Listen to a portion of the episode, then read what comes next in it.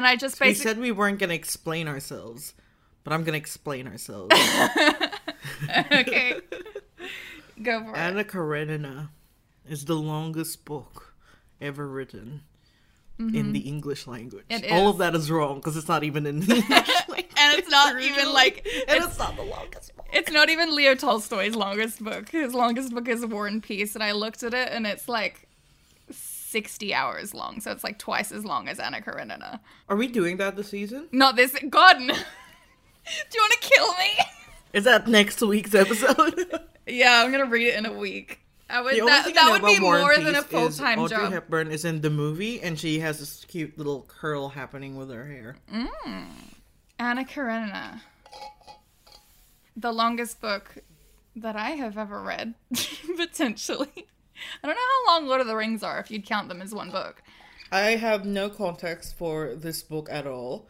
All I know is there's a movie, and we're gonna watch it. Oh, it's Keira a great Knightley's movie. it. Yeah. But I have I actually spent about as much time thinking about who I would cast in this book as I spent reading this book. So there's going to be just some discussions Okay. about the characters Um, and who who would who would in an ideal world play these characters.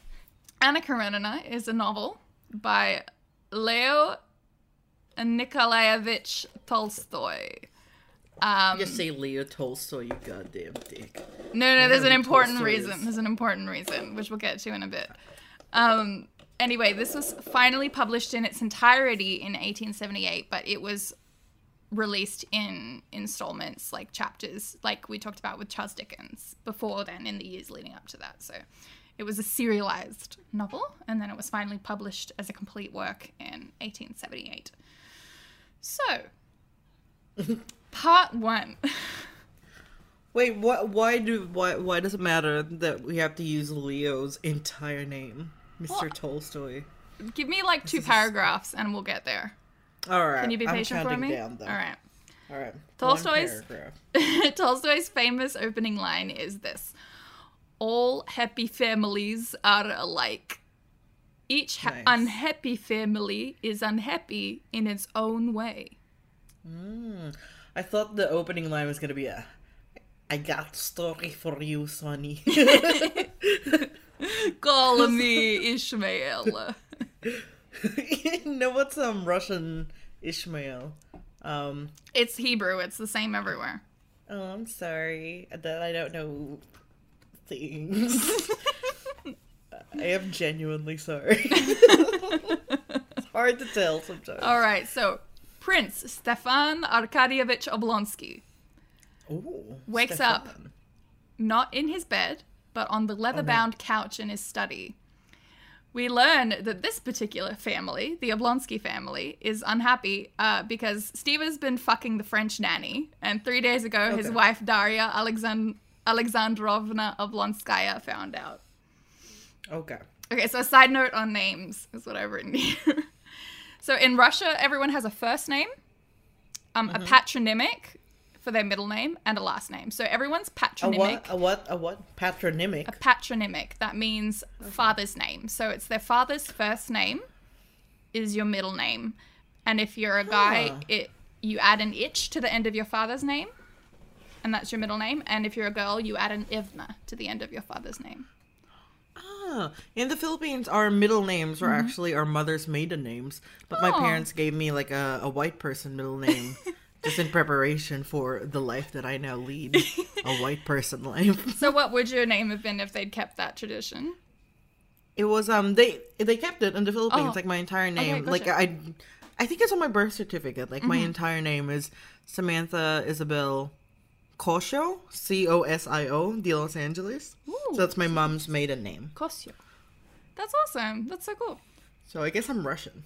yeah a little bit well if you were russian it would be samantha dangalevna Ooh. de Los Angeles. So yeah, so um I don't hate it. yeah, so so Prince uh, Stepan, his dad was named Arkady, um so his middle name is Arkadievich, and goodness, um okay. his wife's dad's name was obviously Alexander, so her middle name is Alexandrovna. Amazing. yeah. Um, They but just keep adding syllables where you don't need it. I'm, yeah. so um, but everyone also like a lot of them get nicknames, so I'll mainly be calling them by their nicknames. I'll call them whatever Tolstoy mainly calls them. So Stepan is bro. known as Stiva. Oh, Yeah, and um, Daria is known as Dolly. Um, Okay. English is fashionable right now, I guess. when was this set? Do we know? um, it's set in the mid uh, 19th century, so it's pub- it's, you know officially published in sort of um, the 1870s. So like around then, there probably it probably does say somewhere officially what year it is, but I haven't written that down. In We don't really need to know. So. Uh, Steve has been fucking the nanny. Yep, sounds about right. Uh, now, Dolly um, has pretty much abandoned her post uh, as the head of the household. She's beside herself. Like, this should not be happening to her. She's a princess, for God's sake. Steva, for his part, has been avoiding coming home where possible over the last three days. Um, so, the children, um, and Tolstoy notes that they've got five living children and two dead children. Oh, So, they count them as their children, I guess. But yeah, whatever reason, they didn't make it. yeah, childbirth. Um, so the kids are running wild. um, only their new English nanny uh, and the housekeeper are there to try and hold things together, and they don't get along. The nanny and the housekeeper don't get along. So all this confusion in the house, and it's all Steva's fault. So Steva, who's 34, um, and who was played in the movie by Matthew Macfadyen, who is Mr. Darcy in Pride and Prejudice, opposite Keira For some reason, I heard when I heard his name, I thought he'd be blonde. No, not in this. But they, it's funny. He's not sexy in this. He, they've given him a huge bushy mustache, and he's kind of like, meh, he's like silly. Wait, in the in the movie or just in the in the book? in the movie. Yeah, it's not like a sexy Oh. Matthew Macfadyen. It's yeah. But but he's fucking the nanny. Well, you know, he's not. You know, he's not unsexy. He's just like he's not Mr. Darcy. Don't think of him as Mr. Darcy. Oh, too late. He's trying to remember the dream that he had on his couch, and it and it seems like it was about like glass decanters, like cut glass decanters, um, that were also like sexy women. And he was like, "Ooh, what was that dream I was having?" But then he remembers that he's sleeping on the couch. Um, And it hits yep. him, and he has the grace to feel at least a little ashamed, though mainly just distressed. He's like, "Oh no." Oh, what are you gonna do? Then his valet and his personal barber come in. He's Um, a personal barber. I know he's he's a prince, I guess. Well, he's married to a princess at least. Anyway, he, they they start getting him ready for the day. I think you had to shave every day. Like I you think you had to have someone shave you every day. And I that's why he has a barber yeah. come in, like with a straight razor, you know, like Sweeney Todd. You couldn't Yeah, just do it guess the yourself in the valet doesn't really Yeah. do that. Just dresses them and stuff. I know Anyway- so much more about these old timey houses now because of um, well, all the older books that we did, and then getting into like Downton Abbey, Downton and, like, Abbey. And stuff. I'm just 100%, like, I yeah. un- I understand now. I could easily live in that time. I have the cultural knowledge necessary. I'll just blow their minds away. I'm like, did you guys ever hear about like penicillin? like leave the bread out. Watch this. guys, check this out. Y'all ever heard of 5G? Well, So he's asking his servants for advice. Everybody wants him to make it up to Dolly, just to make their lives easier, you know, because she's the I one kind of holding things existed, together. did it? Sorry. Oh, it did. It it, it was just kind of just becoming a thing. Um, because they're Orthodox. Everyone's Orthodox Russian Christian. So I honestly think it's like a matter of decades since like or like less less than a decade even since divorce has become kind of a thing that was even considered ever. Still really really shameful though. That's important. I'll come back. So they're like you need to make it up to her. The house is in crisis. um he reads the paper which is a liberal paper. He's he's a follower of the liberal um part of Moscow, the uh, politics, and this is why. This is what Tolstoy writes. He firmly held those views on all these subjects which are held by the majority and by his paper, and he only changed them when the majority changed them. So, and Tolstoy's saying he's liberal because he's in debt and he likes philandering, and liberals are the ones who say. Liberals, are the ones are who like, say "Yeah, we shouldn't your tax nanny." people so much. Like we shouldn't make people we shouldn't hold debt collectors to task so much, um, or debtors to task so much, and and we should be able to have sex with who we want." And he's like, "I agree with that." Sounds about right. yeah. Is it okay to be 100% a cannibal as well? This Armie Hammer could be this guy. He could. He honestly could. How do you guys uh feel about cannibalism? oh no, no, me neither. Are Me we neither. talking here? How how many percentage of a cannibal am I allowed to be in this liberal time of Moscow? Like I'm up. I'm usually up to hundred, but I can dial it down if I need to. I wouldn't go lower than sixty. Otherwise, you're not a cannibal. Then you're just posing. You're just a poser. Um, Alright, so he's yeah, a liberal. yeah, ish. You know, he's liberal because it suits him, but he doesn't. He doesn't have many strong convictions. Um, he also Well, he reads a letter. The nanny. So Yeah, well, he was convicted. Uh, he was convinced, I should say, that he should fuck the nanny. That was one conviction that he did have. he was tricked. You're like, I'm very sure do. about this decision.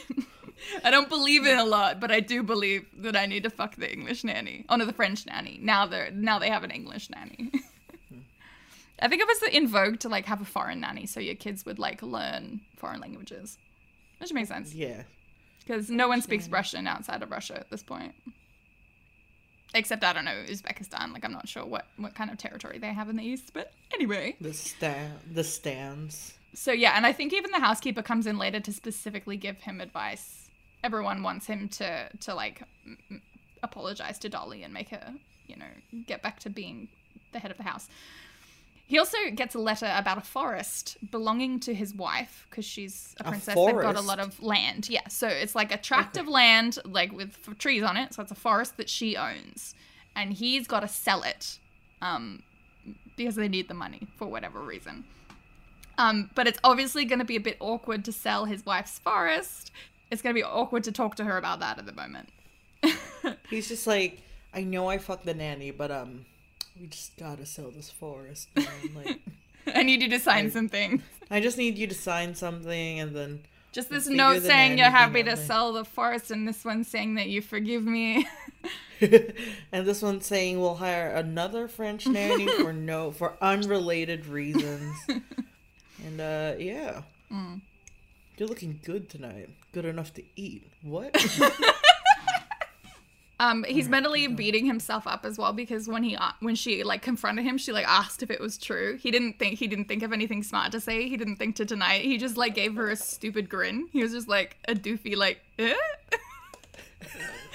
and she like. It would be better if he just gave her a thumbs up. Like, yeah, that's kind of the energy that I think it was. did you fuck the nanny? And he's, And he's like, like, Finger Or, like, guns, yeah. finger guns and like moonwalks backwards. Like, yeah, pretty much. So he's like kicking himself for that because she immediately knew. Like he, he, it sounds like he's a bad liar. She just immediately knew. Anyway, the servants are telling him that she'll she will eventually calm down and take him back. So he does go to her, um, and she's up in her room. She's been sort of midway through packing for the last few days. like she's like, I'm gonna leave him, but she's been kind of like about to leave him for like three days.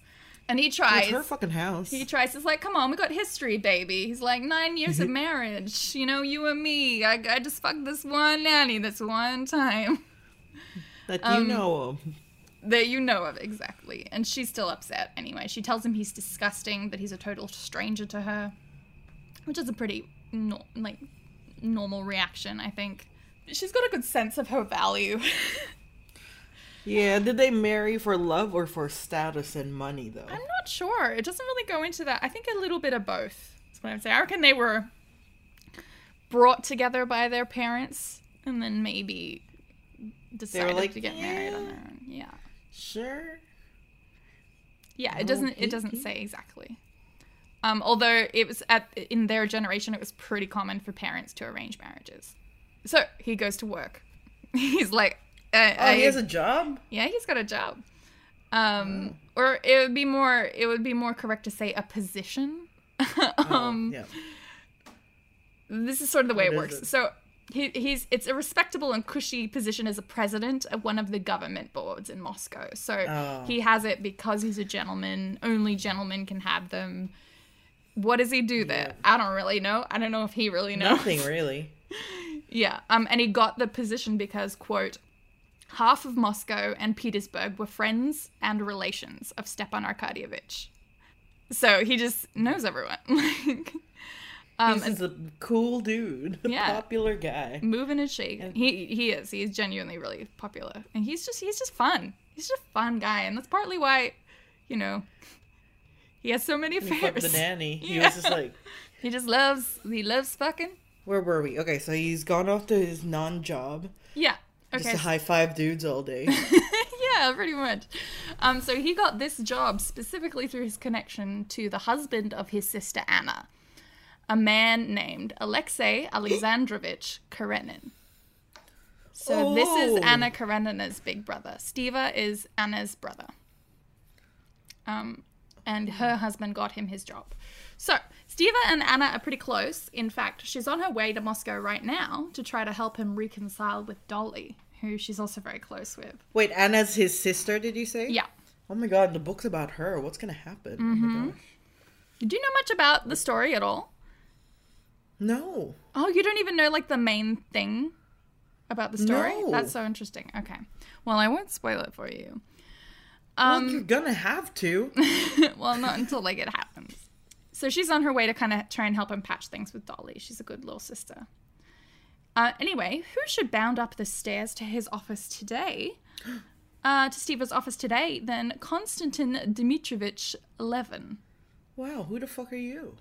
Uh, he's 32 in the movie. He's played by Domhnall Gleeson. Oh. Um, I see. Although I will, I would tell you, I would cast someone else. I was thinking John Krasinski or Jake Gyllenhaal.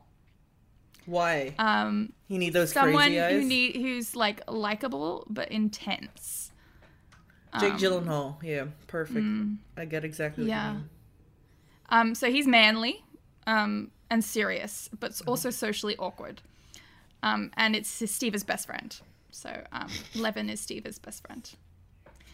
Levin usually isn't in the city. He's a gentleman in the traditional sense, in that his whole job is managing a large property in the country. Um, he's got a lot of land, and he doesn't like the city either. He's not a fan of the city. He doesn't like the stuffy people. So he's just Hugh aristocrats there. Bonneville in Downton Abbey then. More like rough, like I guess, okay. like he, he like gets out there, gets his hands dirty, kind of thing. Ah. Like, so Steva is stoked to see Levin, and he introduces Levin to his business partners. Um, and he kind of kind of decides to be Levin's hype man a little. He's telling everyone that Levin is a big name in the Zemstvo, um, which is uh, a country village council. It's like local government, which is a really new thing. Uh, their czars, the the current czar, is the one who instituted this um, a couple years ago. It's like starting to kind of democratize the provinces a little bit. Like peop they're village councils now that kind of um, that kind of govern on a local level. Oh um, God. Levin immediately denies. Oh, they're allowed, yeah, but for the first time. Who allowed it? Oh my goodness, that's big. The Tsar, Which one? There's so many of them. Alexander the Second, I think. Is this Anastasia's dad? No, it's so this is two Tsars away from Anastasia's dad. So this Tsar tries to modernize Russia. The next one, and th- this one gets assassinated as well by revolutionaries, like proto revolutionaries, before the real revolution happened. The next one comes in and isn't too bad from what I can remember. I don't know much about him, sorry. But then um, Anastasia's dad comes in. He takes them into World War One. Millions of Russians die, Yeah. and then and then he gets killed. Anyway, You know, you know what's funny? I know all this just from Downton Abbey. When like Branson was like, surely they wouldn't shoot the Tsar and its children, and I'm just like, you're not sure. don't call me Shirley. now we're up to the hype men. Okay, and then Yeah, and then, so he's uh, like, Levin's a local government guy, and Levin's like, no, I'm not. I quit.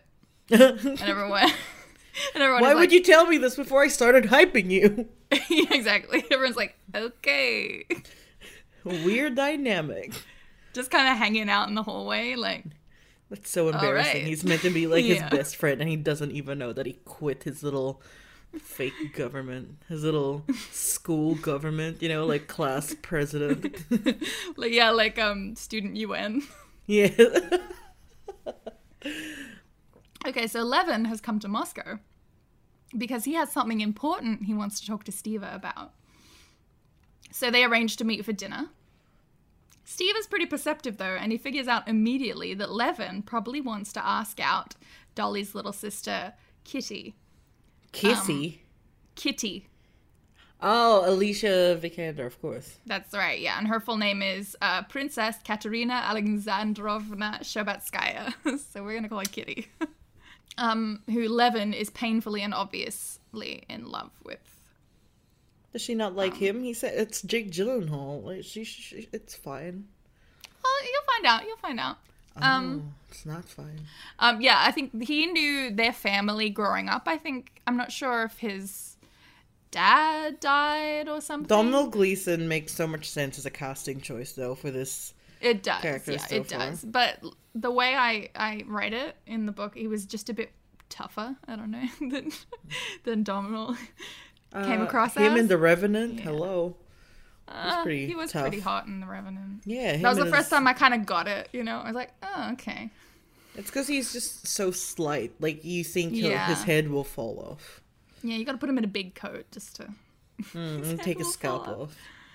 Yeah, so we switch to Levin's point of view. Uh, Levin, as you'll soon see, is one of the two main characters of the novel. There are sorts of sort of two main story stories, sorry, that the novel follows. One is Anna Karenina's, and one is Levin's, and we kind of actually start more um, focusing on Levin. Although the thing that links those two stories is Steva and Steva's family. The best dude, the biggest bro around. He just high fives everyone in like Parliament, Russian He's Parliament. just going through the halls of Russian government, like, high Eh. and they're like, ah, Steve's here. How's the nanny? So while he's in the big smoke, Levin is staying with his half brother, Sergei Ivanovich Koznishev. So different dads, I assume, because they have different last names. Oh. Um, Sergei is weird and embarrassing. Uh, he's an academic, so he's deep into philosophy and politics, and he's, you know, always got like philosophers around the house, political thinkers, they're drinking wine, probably listening to jazz. Except who you ca- who would you yet. cast? Oh, um, shit, I didn't think of this one. Let me think. Wait, who was it in the movie? Um, I don't even know if he's in the movie. Oh, Oh, like it's someone I didn't know. Um, it's it's freaking um, it's Thomas Brodie-Sangster. It's the Queen's Gambit. Ew. Um, Benny from the Queen's Gambit. You know, he's just like Oh, with a stupid hat and his fucking leather trench coat and the fucking knife. Why would you carry a knife? You play chess for a living. know. When will you ever need a bow? Did he grow up in the Wild West? Yeah, so you know he like takes himself really seriously, and for that reason seems a bit ridiculous. That's the kind of vibe I got with Sergei. Got it. Um, and so they talk about their third brother, Nikolai, who's full brother with Levin. So I think he's in the middle. I think Sergei might be the youngest. Because it would make sense for Levin to be the oldest if he's inherited the property. Yeah, if he's running it, yeah. And he's a bit of a. He's even weirder and more embarrassing. He's a bit of a revolutionary Marxist. And he's living with a woman he's not even married to. Um, she might even be a sex worker. Uh, which for these fellas is a no-no. They may look like country hicks next to Steva, um, but they're still landed gentry. You know, they're still sort of above that, and they still have a reputation to maintain. Is that is Um, that brother in the movie or no? Yes, yeah, he's important. Who plays him? Who would you cast? Who would I cast? Let me think. Zac Efron. Someone even more intense than Jake Oh. Gyllenhaal. Oh, okay. Um, Yeah. Um. uh, maybe John Krasinski should be Levin, whatever his name was. And then Jake Gyllenhaal could be yeah, um, because Nikolai. he's he's the most intense one. Yeah, of the three. yeah, you're right. Um, see. IMDb. David Wilmot plays Nikolai Oh, was he cute? in the film. Oh yeah, that makes sense. Um, Oh my god, I almost just slid off. Uh, he hasn't been in a lot of stuff that I know, but he has the look. Levin thinks he better go visit Nikolai because um, Nikolai and Sergei pretty much don't talk. They're just they're not on speaking terms. They're pretty much estranged estranged from each other. Uh, but Sergei doesn't think he should even bother, as Nikolai seems to not really want anything to do with his family. Um, he's too cool for aristocracy. So- Too cool for aristocracy.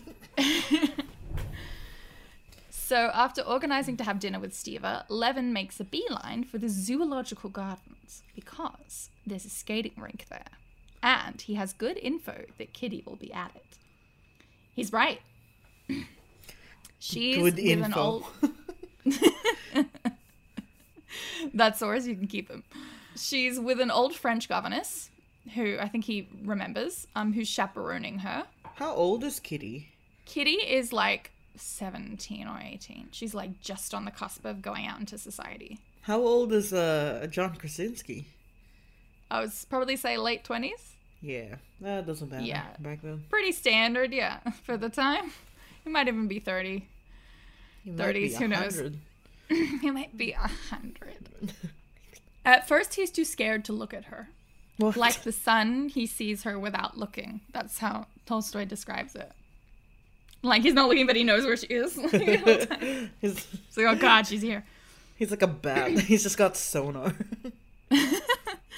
she's delighted to see him once she when she spots him. They're old childhood friends. Um, yeah, like I said, I think he was orphaned or something at some point. Like something happened, and he spent a lot of time at their household while everyone was growing up. So he kind of grew up in the family um, with all the the daughters, with Dolly and um, and Kitty and all them. So he he's no, they've known each other for a long time, but like not as much now that they're adults um, since he's sort of been off doing his thing at his country estate.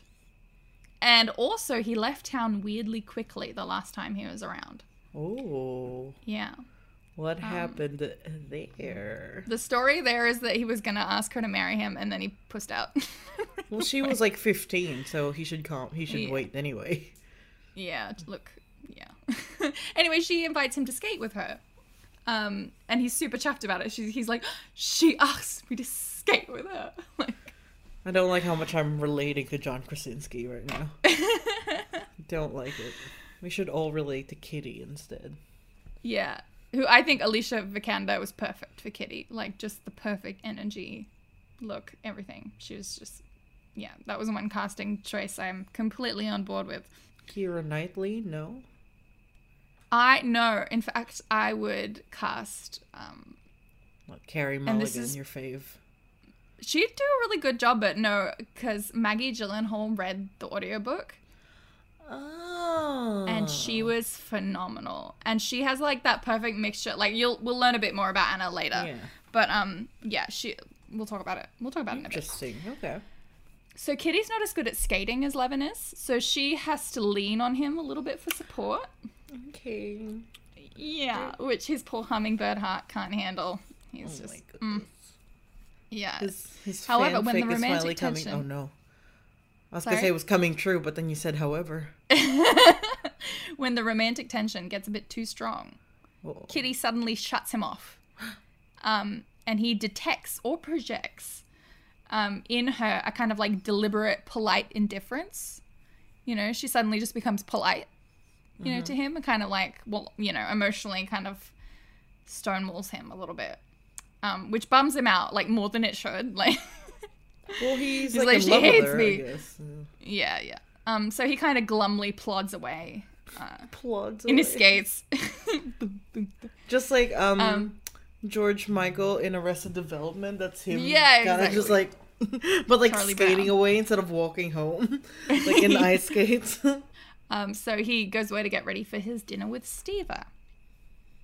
Steva's picked a gorgeous, fancy restaurant, of course. And he actually, there was like a thing where he asked Levin of the choice of two, and Levin's like, I don't care. And Steva's like, well, we'll go to this one because I owe them more money. and if I go to the other one, it's going to look like I'm avoiding them. Why does he Yeah. not have any money? um, because he spends a, it a bit too much. I think he married Dolly for her money. Money. Yeah. to a large extent. I think she's the one with like the um the wealth, I guess, more than more than cash. Why would she tied marry up in him? She has stuff. the title and she has the money. Like, what the fuck is she getting from him? I'm not hundred percent sure. Like he must have some kind of cred. Levin finally gets his feelings for Kitty off his chest with Steva, who is supportive and encourages him to be optimistic. But he Does does make sure live Levin in knows. the same house as um thingy? Kitty still lives with her sister, or does she live in a different house? No, no, she lives in her mother's house. So, Okay. So Dolly and Stiva have their own house. Yeah. Um, and then the, uh, Dolly's parents have have another house because they're actually royals. I think the parents. Yeah. um, low level, I would think. Um, I think yeah, they call they call the dad the prince. Um, and they've got their own house, and Kitty still lives there because she hasn't been married off yet. I think she's the baby. She hasn't. Yeah. But Stiva does make sure that Levin knows there's a rival for Kitty's affections in the mix. Apparently, she's been seen around town with a young, hot military officer named Count Alexei Kirillovich Vronsky. Oh. I love the name so much. Who plays um, old maid Alexei? I've got it written down somewhere. Hang on, but it's further down. Let me just blah. Who do you- Aaron Taylor Johnson. Oh, of course. Yeah. that was so loud that like peaked. Um, of course. Would you change the casting, or are you happy with that? I- that I don't like the way he. I don't like the way he looks in the film. Like I don't. I don't like his vibe in the film. Like, I feel like now he could play it. Maybe. Um. Basically, Vronsky, you just have to be besotted with him. You have to fall in love with him completely. Otherwise, you don't have any sympathy Huh. but later on in the book. I don't want to spoil this? it, but yeah. When did this movie come out? Like he would have been, like 2012. He would have been cute. He would have been like prime, like Robbie from Angus and Angus. And Yeah, he's- Angus for me, yeah. Yeah, for me, he's too cute. He's too he's too Timothée Chalamet. He's too much twink energy, not enough like um, Lumberjack. yeah, well like yeah, man. sweep sweep you off your feet. So I had a long think about this and I have like a bunch of different people who I thought would be potentials. Young James Marsden, um, No, Liam Hemsworth. No, I don't need to hear anymore. Jo- young James Marsden in the Notebook done. No, but here's the one I actually settled on. No. Let me tell you. All right. Heath Ledger.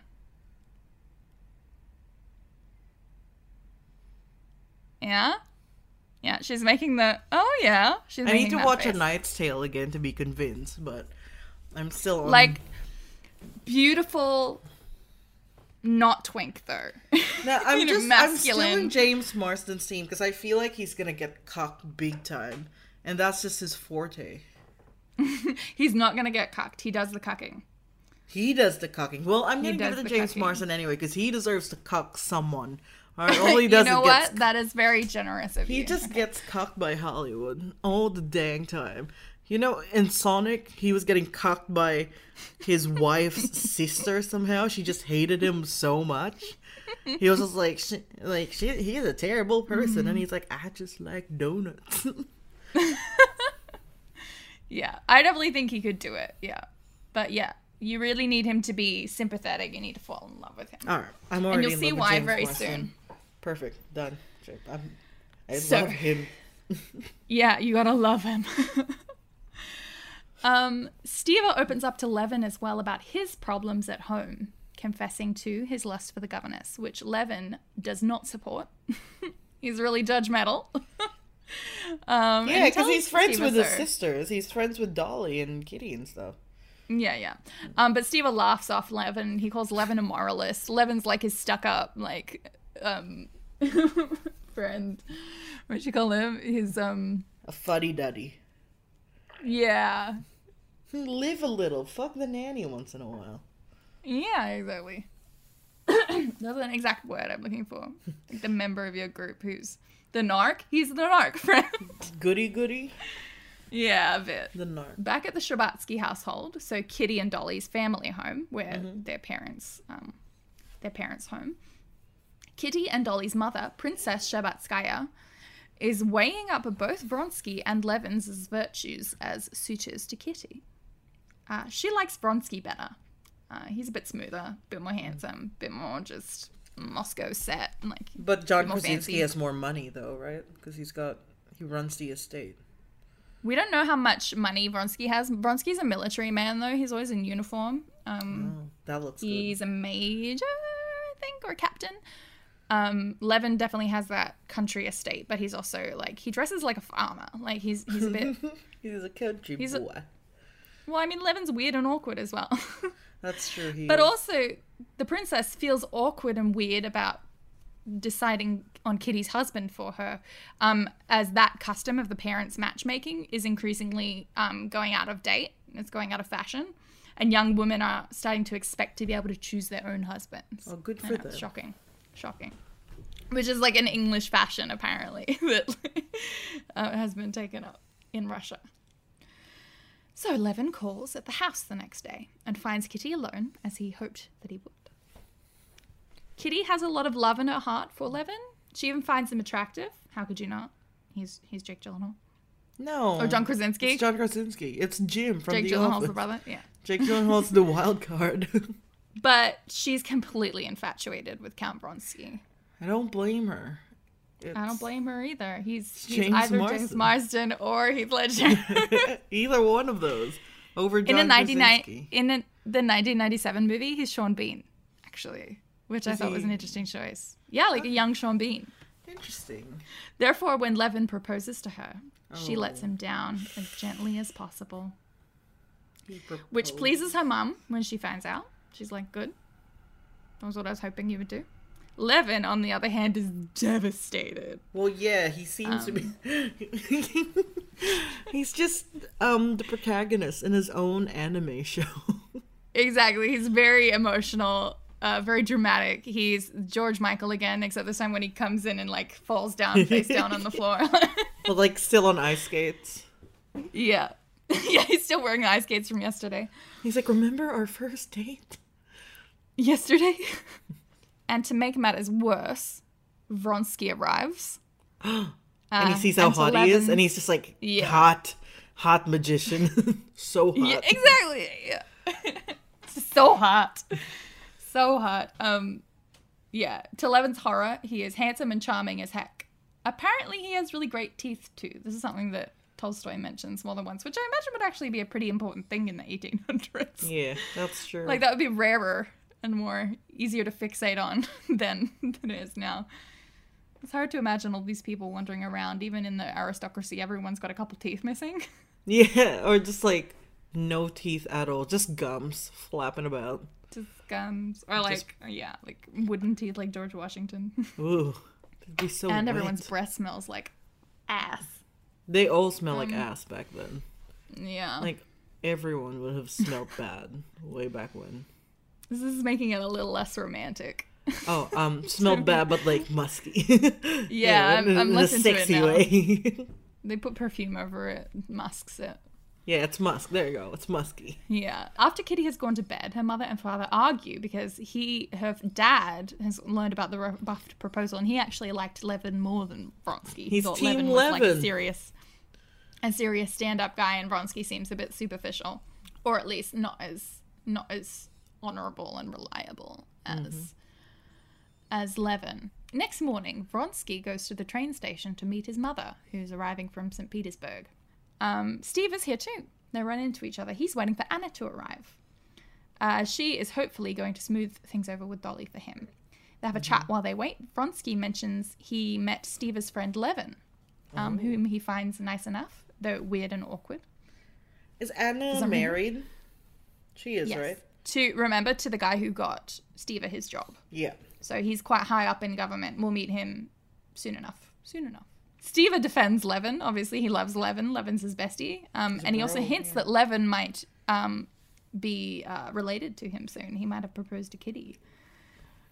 But Vronsky blows this gossip off. He says, uh, Kitty could do better. But he's, he doesn't say more than that. And he just means him. Potentially. Before he catches sight of his mother, Vronsky's gaze falls upon a woman. Oh, And I'm going to read you the passage. okay. It's a very famous passage. Okay. He begged pardon, Mrs. Vronsky, and was getting into the carriage, but he felt he must glance at her once more. Not that she was very beautiful, not on account of the elegance and modest grace which were apparent in her whole figure, but because in the expression of her charming face as she passed close by him, there was something peculiarly caressing and soft. As he looked round, she too turned her head. Her shining grey eyes, that looked dark from thick lashes, rested with friendly attention on his face, as though she were recognizing him, and then promptly turned away to the passing crowd, as though seeking someone. In that brief look, Vronsky had time to notice the suppressed eagerness which played over her face and flitted between the brilliant eyes and the faint smile that curved her red lips. It was as though her nature was so brimming over with something that against her will it showed itself now in the flash of her eyes and now in her smile. Yeah, Keira Knightley. this is why I think it should choice, be because that's literally the look that she has on all her in all her period movies. You know that little, little demure period lady Yeah. look. She does a good job, but I don't think she gets across the warmth. Anna. I think she she plays Anna as someone I don't know, unlikable. Anyway, yeah, it's it's we'll talk about it more later, but I I think Maggie Gyllenhaal would be better. Interesting. Well, she did make a better Um, Rachel in the Batman movies. Right oh. I just think of Aaron Eckhart. Just, right She's good. So Vronsky's mother appears and introduces the two of them because she's been chatting to Anna on the train. It's the first time Anna has been away from her eldest son, um, Seryozha, who's like five or something. It's the first time she's ever like been apart Oh, from him for a significant kids. length of Alright, time. alright. So they were silent, kind of chatting about that. And yeah, so the mum introduces them.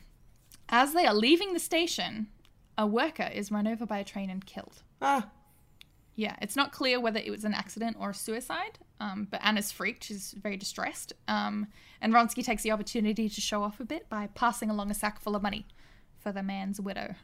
ah. He's like, for his widow. and it's like, oh, he's so, he's so charitable. he just like throws a gold coin, like good man. yeah. Just on the dead body. yeah, like puts it on his eyes. and they're like, "Sir, please get off the tracks." So Stiva takes Anna home, um, and she sets to work bringing Dolly around, and it works. You know, she she's she just sympathizes with Dolly, mainly, and and like just talks Dolly through her feelings. Later that day, Kitty drops by, and her little romance with Vronsky is brought up, and Anna approves, mentioning she met him yesterday uh, at the station and liked him. Yeah, throw a bag of money around. Mm. At tea time, when Dolly comes out to meet the two of them, it's clear to Anna and Kitty that she and Stiva have reconciled. They've been like talking upstairs. The women all discuss the upcoming ball, Ooh, and Kitty urges. Yeah, there's a ball. Kitty urges Anna to wear a lilac colored dress. She thinks mm. that's Anna's color. Later, Vronsky stops by the Oblonsky household and seems weird around Anna, almost ashamed. He just kind of everyone, you know, it's like that thing we were talking about before. I think in Little Women, just everyone has to call on each other all the time. They just have you just go around to people's houses I know it's just so and like take up their time for like five minutes and then leave and go to someone else's house. Just stay in your own home. So the ball. ball. Are you ready? yes, Vronsky dances the first dance with Kitty, of course. who is looking radiant in off the shoulder blush tulle and lace. Ooh. She looks so effortlessly elegant. Everything fits perfectly. Her hair, her flowers, nothing is askew, nothing's uncomfortable. It's like completely her night. She's feeling herself. And In the movie, do they put on like a Russian accent, or is it just like British accents all around? It's pretty much just, yeah, like neutral British. Alicia has her kind of vaguely German accent. okay. Then Anna arrives. She's not wearing lilac, but black. Ooh. Chic as hell. Kitty realizes that black is actually Anna's best color. Tolstoy says um, it's almost like the dress fades into the background. It's it serves only to make Anna just more mesmerizing in herself. Like no one's looking at her dress; they're all looking at her. Oh. Um, Kitty watches as Vronsky bows to Anna, who doesn't respond to him, which is a bit rude, bit a bit cold. Um, Kitty dances many waltzes with Vronsky, but notices him later in the evening dancing with Anna, and she she interprets the look on Anna's face as elated and even triumphant. Okay. Um, yeah. So But she's married. She, it's fine. No. She Yeah, has a she's married. Baby. She has yeah, a baby. she's got a little boy. Yeah. At least one. Kitty, she's just got one. Kitty rejects many offers for the last dance, which is the mazurka, which I think is a great name for a dance, uh, on the understanding that Vronsky will dance it with her. Uh oh. Um, they must have discussed it previously. Or just like So assume, she's- like if we danced the first dance, like, come on, are we gonna? Yeah, or like they they you know maybe they've been to balls previously and they'd always dance that one together or whatever. She is shocked to see him dance with Anna, Uh oh. And now she has no one to dance with because Oh, she no. rejected all five boys who asked her to dance it with them. Oh no. And now she's gonna have to tell people why she's not dancing. I think someone's like, "Why are you not dancing the mazurka?" And she has to tell people, like, what does she tell people? No one asked her. Like five people asked her, Oh, no. and she's so embarrassed and she's mortified and she's hurt. And so what she ends up doing is hiding, kind of in the furthest corner of the of the drawing room. Um, and she really wants to go to her mommy and tell her she feels sick and that she wants to go home. Oh, Yeah, because she's just a kid. she's seventeen. She's just a baby. She doesn't know anything, but she knows she misses you. yeah. And she's also slowly starting to realize that she may have just rejected the marriage proposal of the man who really loves her Mm-hmm. for a man who isn't interested in her at all. For just some hot duty. Yeah. So back to Levin. Okay, Uh, he's gloomy and cranky. This is pretty much his natural state. I love it. Um, but he go, yeah, but he goes to see his brother Nikolai anyway. Nikolai is even crankier than my his God. brother, if you can believe it. Um, and moreover, he's quite sickly Oh, with no. tuberculosis. I think. Yes, classic die. 1800s disease. And so he's obviously much thinner as well than Levin remembers him. His female companion, uh, whose name is Maria Nikolaevna, and I'm not sure if there's a suggestion there, like that she's taken his name as her patronymic for some reason, or if or if her father was also named Nikolai, and it's Oh. just a coincidence. Maybe it's just Um, cool. I don't know. I don't think you were allowed to do things just because they were cool back then. but it's possible because the she, because she's a um, sex worker. Like she. Oh, like a know, bastard child, or like you know, she- Jon Snow kind of deal. poten- yeah, exactly. I, I don't know. I don't. I'm just speculating here. I don't really know much about the culture, but I know she's not an aristocrat, so it's well, she's possible a that- sex worker, yeah. so So I don't know if the same rules apply to her, and it's interesting that she has the patronymic, the same patronymic as the guy she's with. Ooh. It's interesting.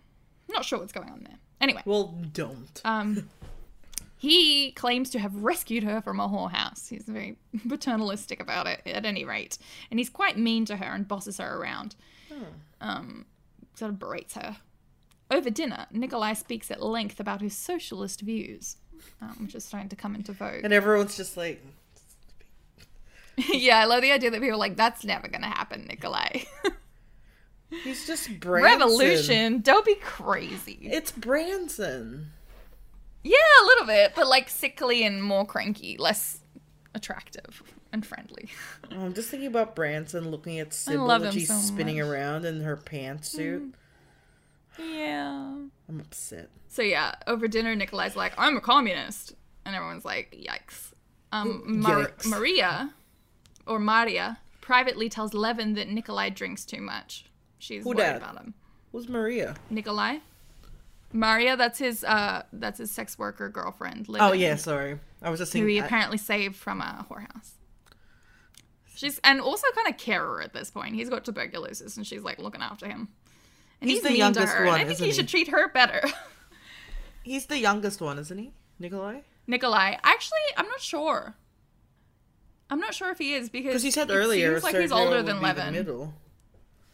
But it's possible that like Nikolai was like fuck that and went off on his own, and then Levin ended up having to take over the estate. You know what I mean? I don't think Sergei was like in line for it though, because he he's only the half brother. Yeah, he's just chilling. He's somewhere. He's fine. Yeah. He's just he's just playing chess with Anya Taylor Joy somewhere. Now I'm just thinking about Queen's Gambit. All right. Yeah, sorry. Before Levin leaves, he gets um, Maria to promise to write him in case um, they need anything. He like he kind of doesn't like being around Nikolai, but he does feel obligation towards him and a bit guilty towards him, and like I shouldn't be looking after this guy. He's kind of a wreck. he's sick and he's doing seditious, dangerous, illegal things, and living in a hovel. You just have to look after him. with that oh sorry um yeah, and he's a bit repulsed by Maria too because of classism and and you know he's a gentleman. He's never had to talk to a sex worker before. Wait, who's repul? Oh, Levin. Levin's repulsed. Levin, yeah, Levin's a bit grossed out by Maria, um, Nikolai's girlfriend. With that, Levin returns to his country estate, um, supposedly grateful for the blessings of his peaceful existence, uh, and resigned to never ever finding love again or getting married. Fair enough. Yeah. Same. In the same way that in uh, Mrs. Dalloway, you know, um, Peter Walsh didn't, wasn't in love with Clarissa. Um, Levin is very, very pleased to be back in the country and not bitter at all. My God, I forgot that we did that book. I'm like, what happened in that book? All I remember is someone dies. I have no memories. You'll just have to listen to the episode again, like everyone else. And check us out on Spotify. well, they already are if they're listening to this. Yeah. If they're in this if they're in this episode, I feel like they're already in deep. So Anna and Dolly, back at the Oblonsky house, uh, they dine together by themselves. Kitty sends word that she has a headache. She doesn't want to come down. She's obviously feeling a bit depressed. She's just Well, in her yeah. room listening to like emo music probably at this point. I'm Kitty. Yeah. Um, Anna's feeling a bit unstable tonight. Honestly, it's the way she describes her emotions. It's like how I feel when I'm off my meds. Like just really like emotional and like sensitive? A, yeah. Did you take? Did, Oh, did I take any of the did I take a quote? No. Yeah. sorry.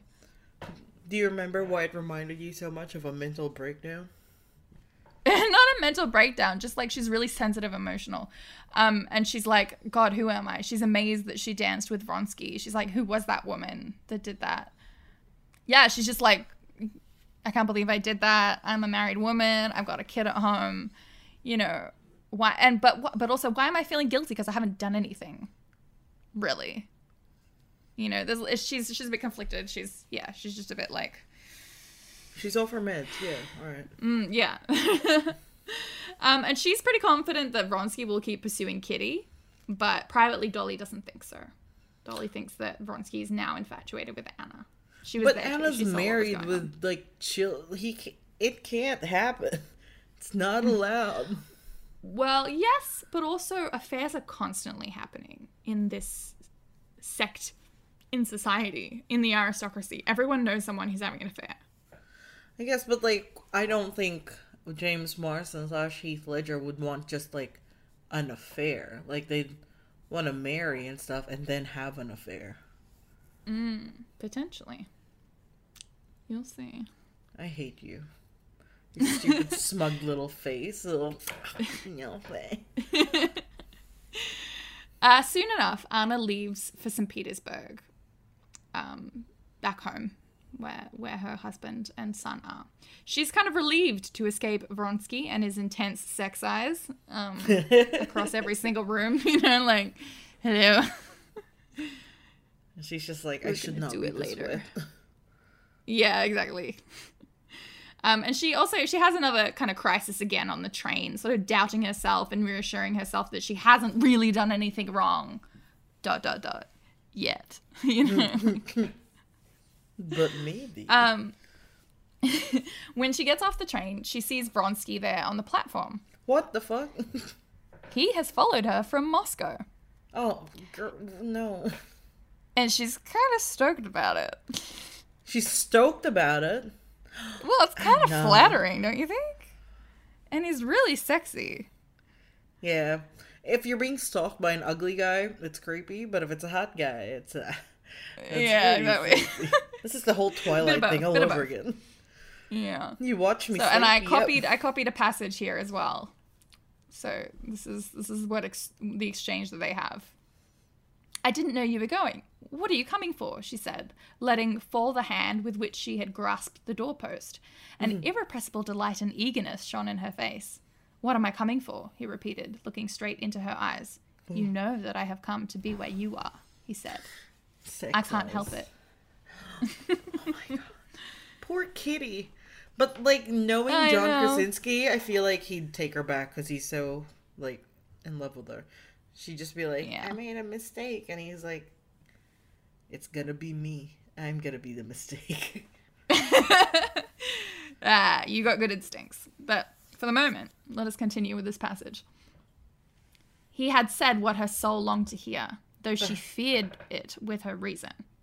Um, she made no answer, and in her face he saw conflict. Forgive me if you dislike what I said, he said humbly. He had spoken courteously, deferentially, yet so firmly, so stubbornly, that for a long while she could make no answer. It's wrong, what you say, and I beg you, if you're a good man, to forget what you've said, as I forget it, she said at last. Not one word, not one gesture of yours shall I, could I, ever forget. She's she's trying to be good. She's trying to be She's good. trying. but he's just so enough, enough, she cried, trying assiduously to give a stern expression to her face, into which he was gazing greedily. She clambered up the steps, though she could not recall her own words or his. She realized instinctively that the momentary conversation had brought them fearfully closer, of course. and she was panic stricken and blissful at it. oh my god. I know so much sexual tension, right? Like in all those shows, you're like, people don't talk that close, and I'm like, they do. If it's Russia, St. Petersburg, he just got off a train, and he's they're there, literally like their oh faces are God, like you're- almost touching when they have this conversation. and they're just like, no. But um, Mm. yeah, wow, oh my god. yeah. Things So I'm going to read up. you another passage now because her husband is waiting at the platform. Oh fuck! Who plays her and husband? this is the and this is the introduction to him. Who plays him? hmm Jude Law. And he's amazing. Jude Law. Oh my god, why would Yeah, you want to cheat on Jude Law? Exactly, and that's kind of part of the problem with the movie is that Keira Knightley plays Anna kind of bitchy and unsympathetic, and Jude Law is just so relatable that it's like you come out like kind of hating her and like being on his side, and you should really be more conflicted about it. But like you should really kind of sympathize with both of them. passages, hearing the passages and like how she's described, I'm like, this is just all the scripts that Keira Knightley's handed, and she's like, I'll do it, sure. yeah. Someone was like, you know, there was a picture of Keira Knightley with like a hunchback, like a kind of modeling kind of thing, and someone p- commented, "Why does she always look that way? Like, why are her shoulders always hunched like that?" And someone replied, um, "It's f- "From carrying the weight of period drama Honestly, like, on her poor shoulders." poor girl, she's so tired. yeah. At Petersburg, as soon as the train stopped and she got out, the first person that attracted her attention was her husband. Oh, mercy, why do his ears look like that? She thought, looking at his frigid and imposing figure, and especially the ears that struck her at the moment as propping up the brim of his round hat. So his like hats are pushed down, his ears are really like sticking out under his hat. Um, catching sight of her, he came to meet her, his lips falling into their habitual sarcastic smile, and his big, tired eyes looking straight at her. She was especially struck by the feeling of dissatisfaction with herself that she experienced on meeting him. Yes, as you see, your tender spouse is devoted as the first year of marriage, burned with impatience to see you. he said in his deliberate, high pitched voice, and in that tone which he almost always took with her, a tone of jeering at anyone who should say in earnest what he said. But I love him. Because of Jude Law or because of that passage? Both. Can't this just be like a, like a two husband situation thing? Like a threesome? yeah. Are- yeah. Like yeah. So he's like just be a really emotionally stunted. Yeah. So he yeah, he's emotionally stunted but also really intelligent. Um, he's got a really high position in government. Like people see him as like the savior of of like Russian government. He's like really really well respected. But he also like barely relates to his wife at all. Anyway, it's really interesting. And I think you're meant to hate him, but I really I really relate to that passage. when like, he oh, yeah. in the movie, this Jude Law had the hat on and is it propped up by his ears? Like I can't remember, but they really tried to ugly him up for the movie. Ah. They've like given him like a really intense widow's peak that makes it look like he's balding, and he's got like little round glasses, and but he's Oh, still I think Jude I've seen a you know? photo. I think I've seen a photo of him, and yeah, it's still Jude Law. Uh, they talk for a bit about marriage admin. Marriage And- is that what you and Josh Mar- call it? Marriage admin.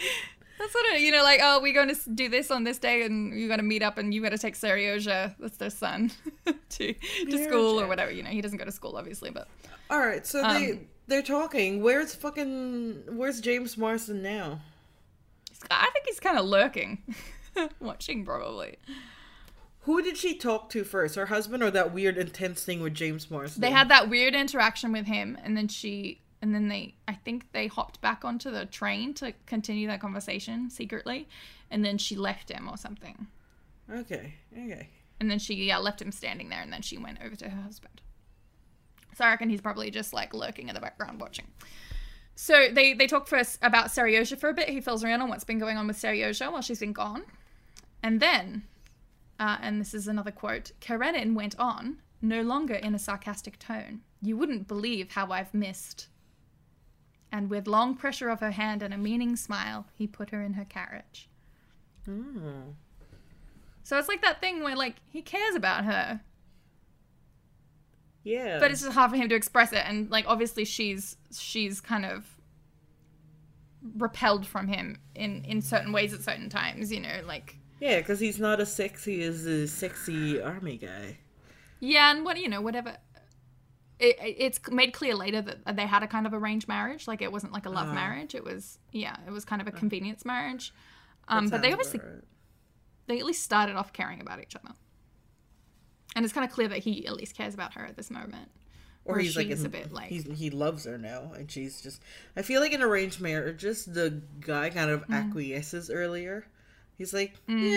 yeah, I love her. Yeah, and I feel like you know because in a marriage a woman serves the man, That's true. and you're obviously gonna like her if she's doing shit for you all the time. But also, I think like he's an affront to her identity. Like Vronsky's come along and he's made her feel like a super sexy, mysterious woman. Ooh. And then and then Alexei comes over and suddenly she's like this mundane Mom or wife, mom with you know bodily fluids and and jobs to do and an allowance of money she's allowed to have and you know all these limitations on her life. And he's kind of the symbol of that maybe. I don't know. So kitty's health has been failing ever since the ball where vronsky slighted her. Failing. um yeah her health is like going Oh going down. no.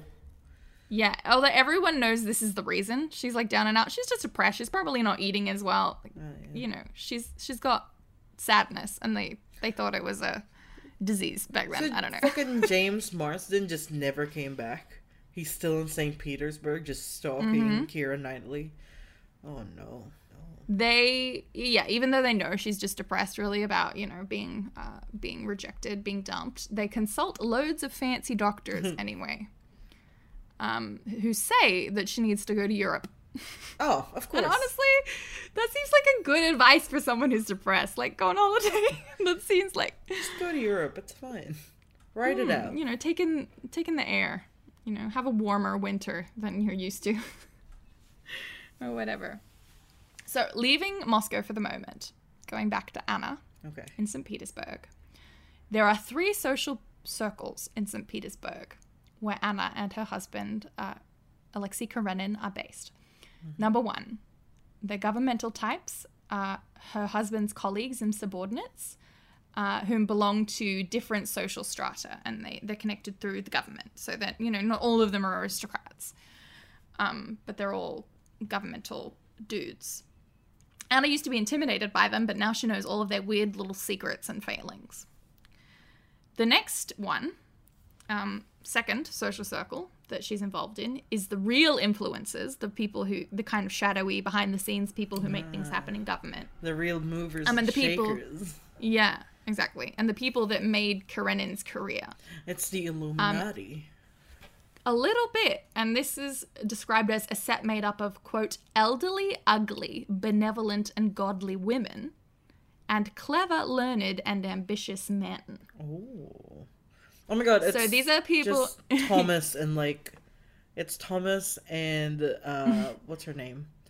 Violet. oh, Thomas wishes. He's he's annoying me right now. yeah, He's no, he doesn't have any power.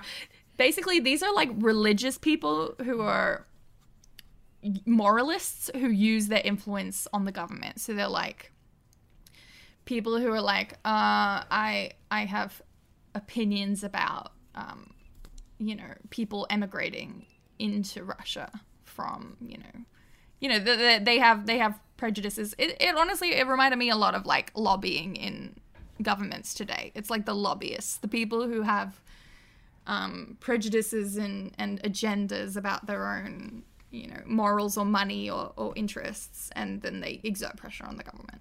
Oh, and sorry, the second one again. These are the people Karenin actually likes. He like Oh. you know he likes the moralist lobbyist. You know, Okay. The third group are just Instagram influencers. You're actually hundred percent right. Are you fucking kidding? No. No, you are. You are 100% I'm not right. allowed to be right. That was a stupid Yeah. answer. Oh, you So, dick. set number three the fashionable world of balls, dinners, and dresses. The Regina George of this group is Prince Betsky Svers- Tverskaya. High society. Um, and baby. she's Vronsky's cousin. Ah. Everyone's related to everyone. Who plays her? Who plays Regina George? Ooh. Should yeah, it be um, Rachel McAdams? She could do an amazing job. She genuinely could. Yeah, she'd be perfect. Um, the guy they did have was also the, the girl, the woman, the woman. the actor that they did have was also really good. Ruth Wilson. Oh, I think I know her. Sorry, so sorry. Um, I had I had a bit more about the second group. Uh, these are the people Karenin actually likes. Anna gets along with them just fine because she can get along with anyone. Um, Lydia Ivanovna is the main figure in this group. She's a super religious bitch who wants to meddle in the government. Um, who Alexei, um, who Karenin admires a normal amount, Ugh. and who admires Karenin a little too much. Uh, Is it um? Oh, should it be Umbridge? Anytime I hear someone's old and annoying, I'm That just would- like, it's Umbridge. Yeah, What's her- She would definitely be able to do it. Um, Emily Watson plays her. And she, yeah, so she's old, she's a spinster, and she's got the hots for Karenin a little bit. And He's Jude powerful, Law. and he's Can we Salt and Pepper blame her? Daddy. Yeah, I mean, we can't really. Since coming back to Moscow, sorry, since coming back from Moscow, though, Anna can't stand this group, and she only wants to hang out with the fashionistas. Um, They sound way more fun. yeah, they, and they are. and um and yeah, she's she's just tired of the sort of self-righteous uh, crew. At a party, we learn that people have started to notice Vronsky following Anna around. my someone calls her someone calls him like Anna uh they say Anna came back from Moscow with a shadow. Oh my god. I can just picture him like hiding behind curtains and just like pretending to like like Darcy with the punch. yeah, yeah. In the bushes. just in the bushes. In the vent. This is uh, this is this is where I hang out. Like why are you I'm the ladies' uh, toilet? The lighting is so much better here. The acoustics are amazing. They eventually turn up to the party, Vronsky by himself and Anna with her husband. Oh, yeah. And Vronsky and Anna start flirting a little bit too obviously. Oh no. She's kind of doing that, no, no, stop it, don't stop it. you know, Stop. us. Like when you Get push someone on the me. chest and you're like, "Stop it, you!" But then you're like also caressing them a little, yeah. like on the. And her hands like under his shirt somehow. She's like, like tweaking his nipples a little. Stop it. They're fucking. Stop it. and he's like, I love you. And she's like, go back to Moscow, but not really. Let's just be friends. Stop it. I'm married. And by that, she clearly means that the affair is now on. She says something like, I just want to be your friend. She says, like, like we can be friends. and he's like, got her. the affair is on. He's just like consent. Yes. And she says this just as Karenin enters the room Oh and starts gosh. bantering with the hostess, you know, in his little sarcastic way. Mm-hmm. And everyone else in the room is watching the whole thing play out like a play. Oh god. They're like, damn, we- we're here. Oh no. Karenin goes home early. Um, and he asks Anna if she wants to come with, but she's like, no, I'll stay for supper. There's going to be a supper. When he gets home without her, the penny finally drops for Karenin. He, like, just stops walking, like, in the hallway, and he's like, wait. He's just like, man, what a nice time with my wife. Wait. And he just like sees like slow mo flashbacks of like Anna just like caressing him, just straight up sucking his dick in the middle of the fucking dance floor, and he's like, and then the like beautiful mind maths equations are going past. "Oh my god." He's like at a window, just like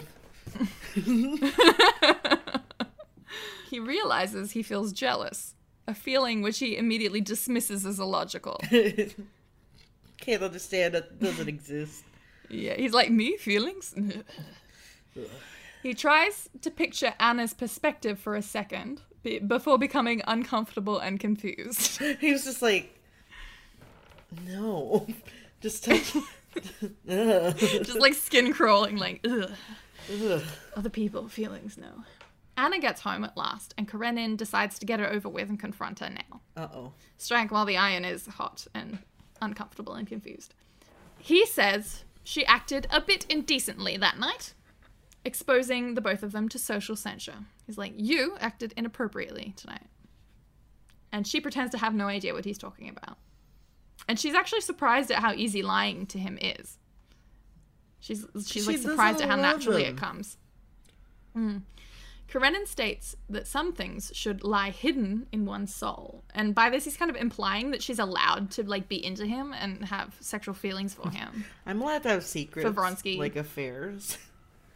Everyone's But yeah, but she, yeah, but if it makes them look bad, then then it's bad. So people people um, cite this as like him being shallow and only only caring about appearances, not really caring about Anna or or her The love affair, for yeah. him or lack thereof.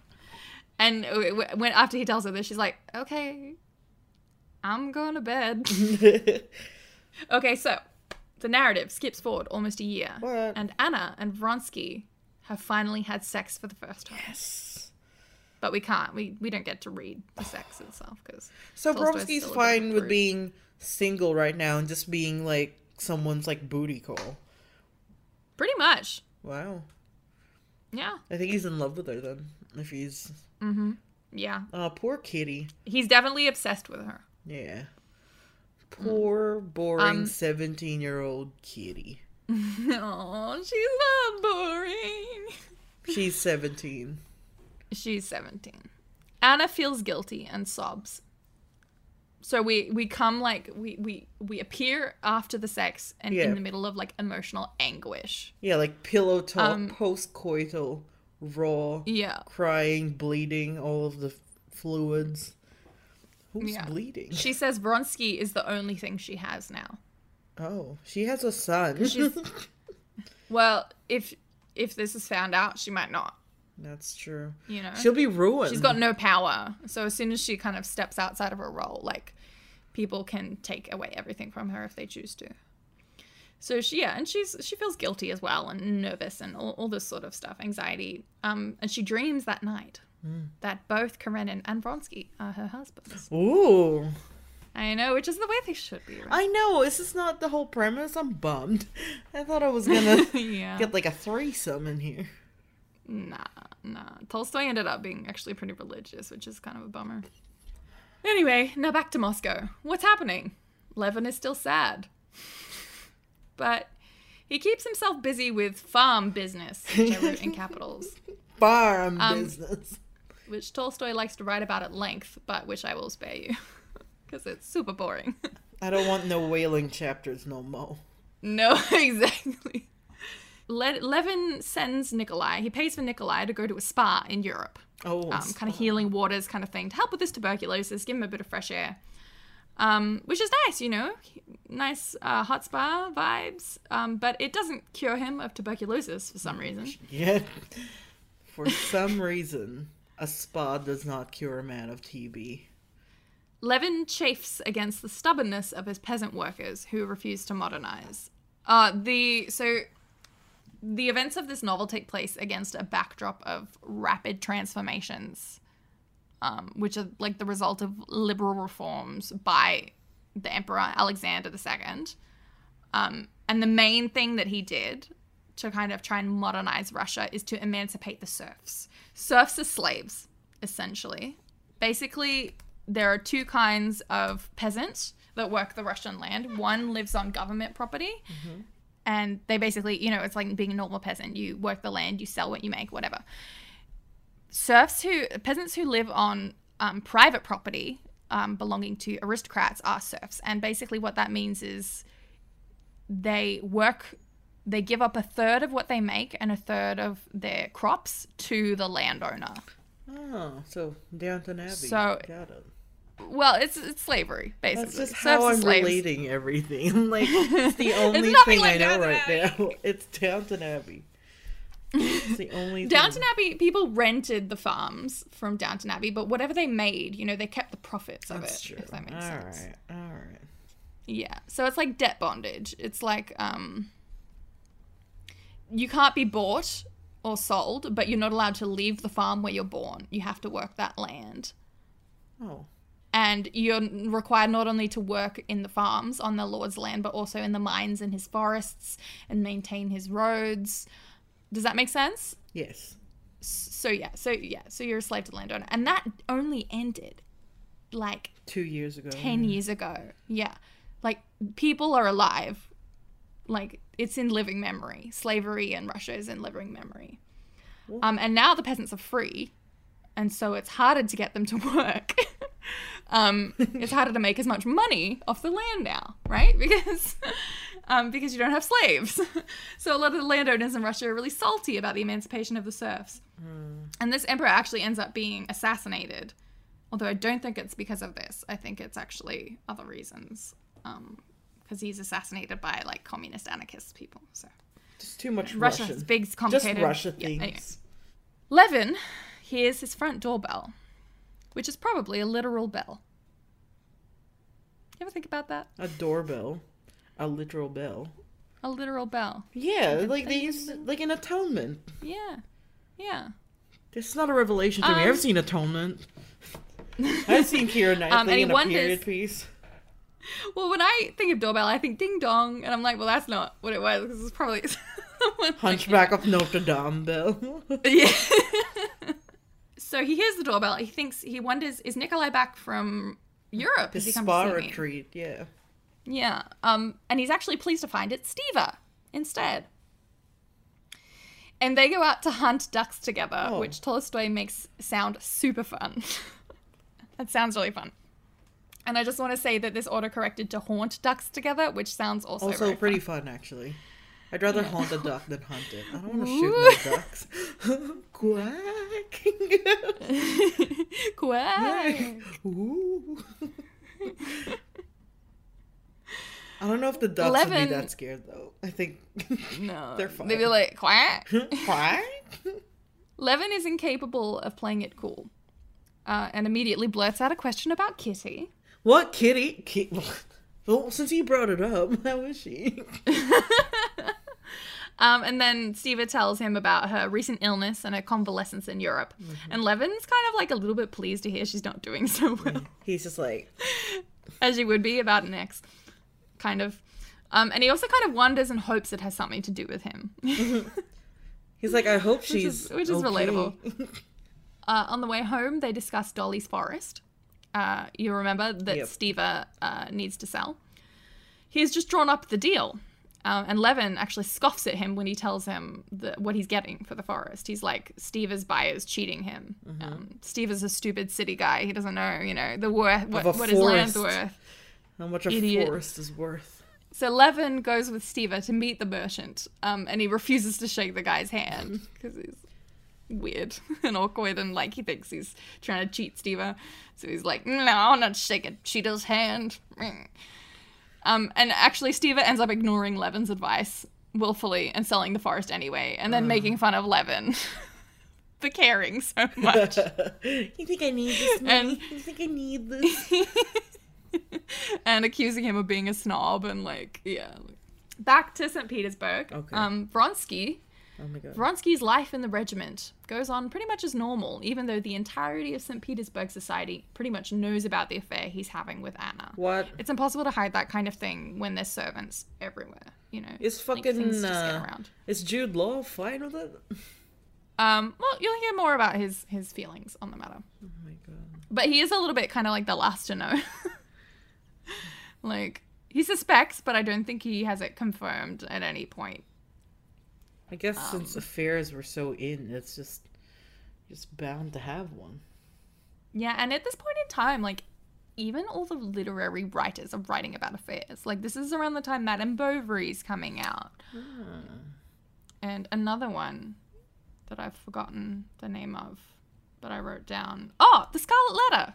The Scarlet Letter came out like a couple years after this. So everyone's obsessed with adultery right now in general. You're like, I Um, they're can sleep with someone spouses. I'm not married to. Naturally, people think way less of Anna than they do of him. Of course. So they're like, "Oh, Anna's a slut. Vronsky's fine. he doesn't. He doesn't really get uh, his reputation doesn't really take a. Especially because like she's the married woman, but even if he was married and he was having an affair with her, people would still be like, And she was, yeah, it's it would be her fault, yeah. Um, and they can't wait to sling mud in her face. She's beautiful, she's rich, she's successful, and immoral apparently. So they can't wait to take her down a peg.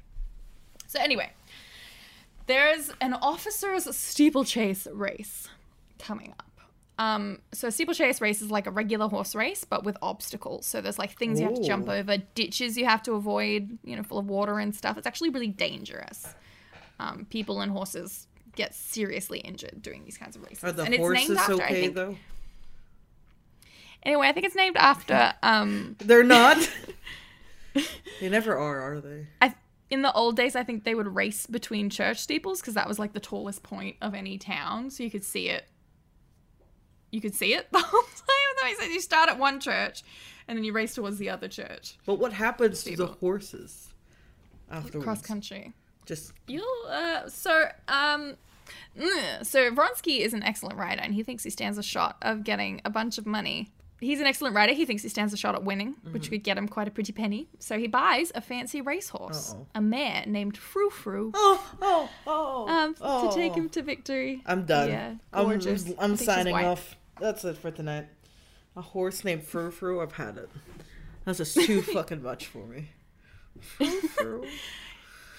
He's getting annoyed with people pestering him about Anna, but he goes to visit her just before the race at her nearby summer house, where she's currently avoiding her husband.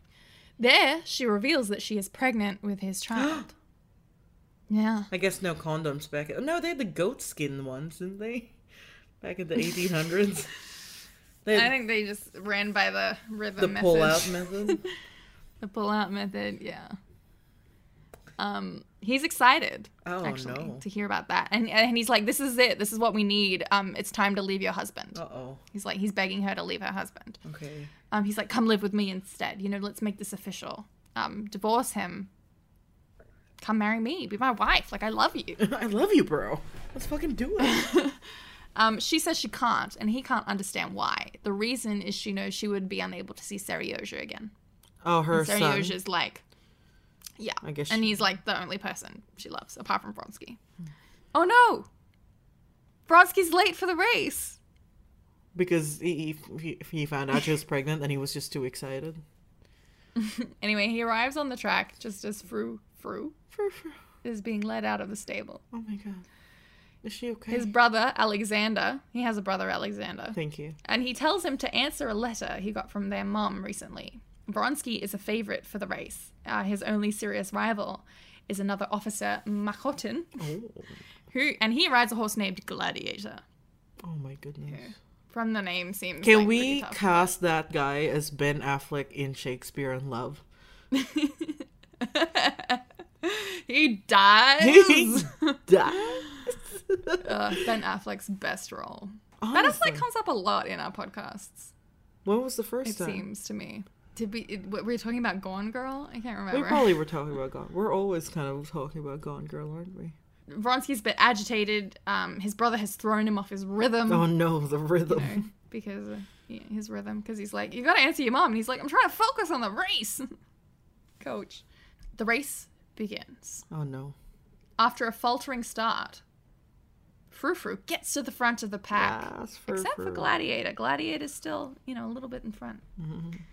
Um, and they're like dodging, you know, obstacles during this time. They're jump- jumping over logs and leaping over ditches. What and, does you the know, having winner get from this stupid race? A bunch of money. Okay, cool. All right. Frou finally pulls ahead of Gladiator in the last little stretch and is in the lead. Vronsky is ecstatic, But during a jump over a ditch, she shifts in the saddle incorrectly. Frufu falls and breaks her back and must be shot. And he breaks his arm as well. Fro was dead, dead. Oh my god. yeah. You fucking I would bitch. listen to this part of the You goddamn the book bitch. When I was driving to get you from Traralgon, and I was like on the road, like driving during this part, and then it got to the part where the horse's back was broken, and I literally went, so wait, what happens to what does uh, the guy break on his his arms? he just breaks his arm. He just breaks one of his arms. oh, just I think the horse lands on his arm or something, he's fine. and he doesn't end up winning, Well, yeah, the horse is obviously. fro. All right. R- R.I.P. To all outward appearances, the Karenin marriage is just the same as always. In reality, Karenin has been increasingly cold and hostile. Well, and Anna avoids him.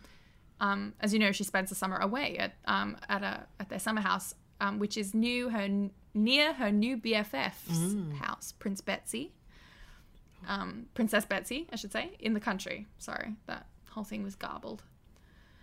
The two girls go to the steeplechase together, and Karenin comes stag. So this is um meet each other there. Rachel McAdams, right? We're talking about Regina George, Betsy. Yes. Okay. Yeah. Where does the son Um, stay for the summer?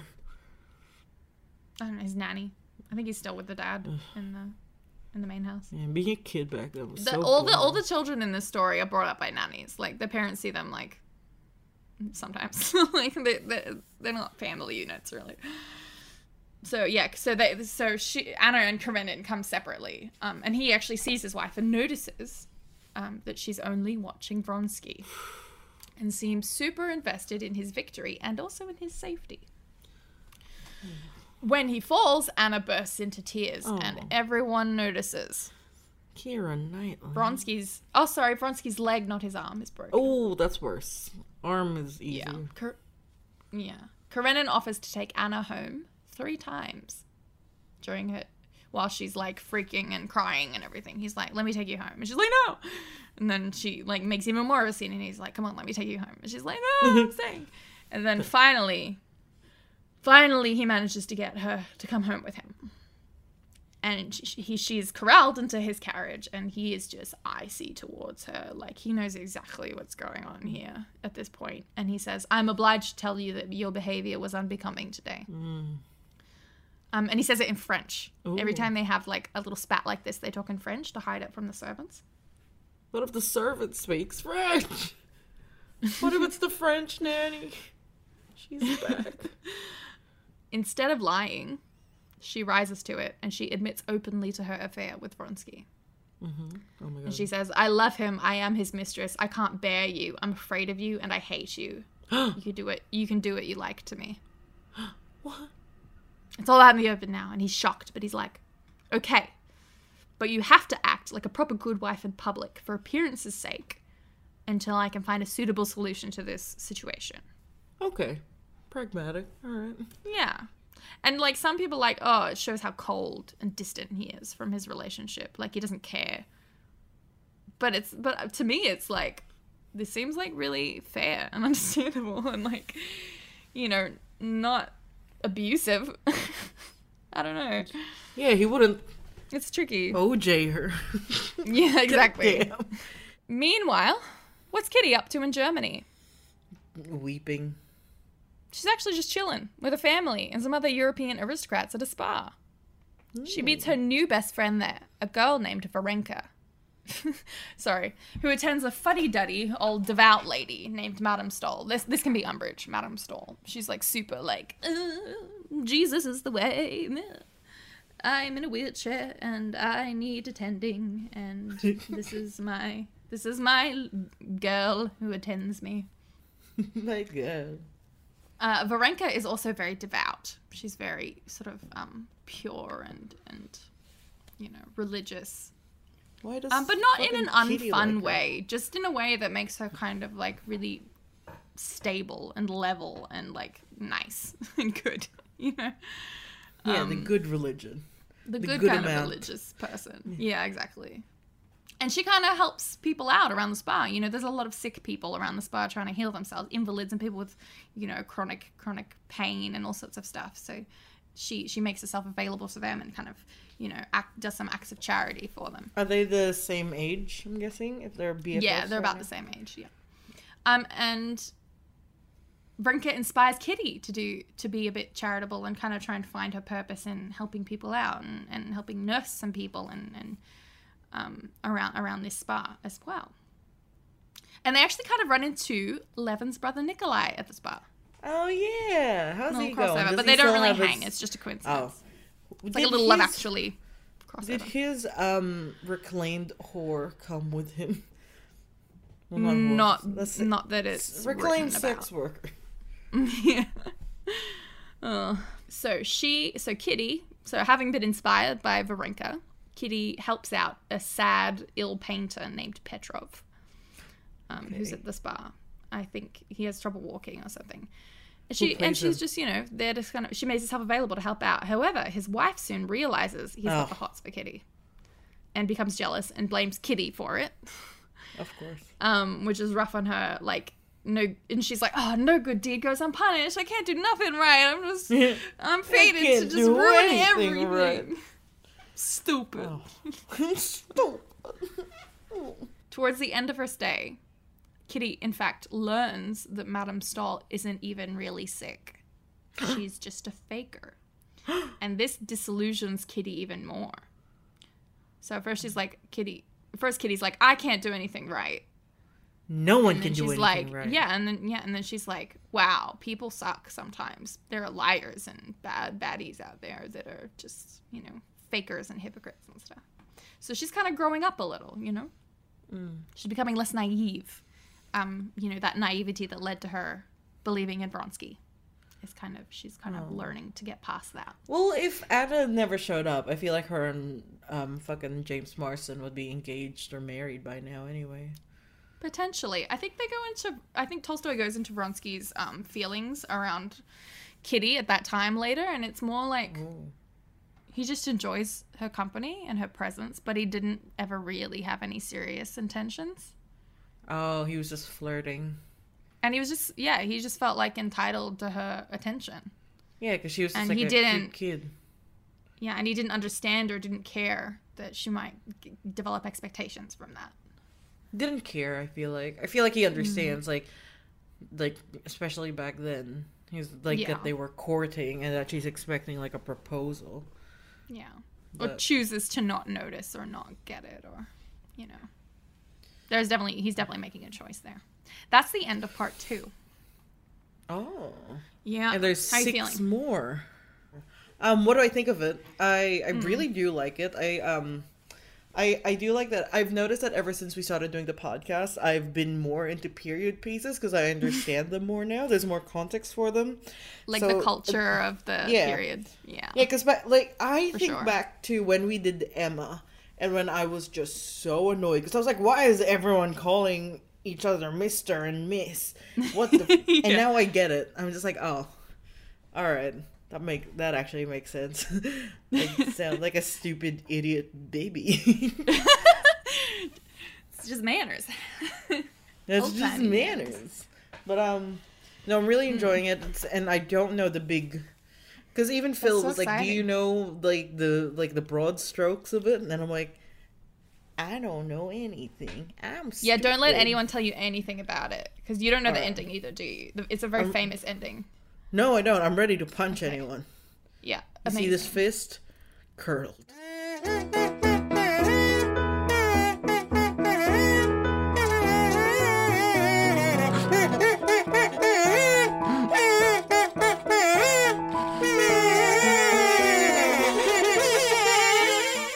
Of, I feel like we need to do a little corrections because we were like pro Armie Hammer in our last episode, and he is Well, he wa- he doesn't beat women. He's just 100 percent a cannibal. Let's don't worry about it. He says he's getting kink shamed. for being 100% a cannibal. Said a cannibal. I haven't looked into it in any depth at all. I've just I've just absorbed the the zeitgeist. Speaking of um absorb the shockwaves of, of the allegations. this cannibalistic tidal wave. 100. tsunami of I just, I Uh, it's a level 8 cannibalism confession. It's eight on I the am gigameter. What is One it? hundred percent. The Geiger scale. I can Yeah. The Geiger scale of celebrity confessions. And this is a level eight cannibal. Yeah.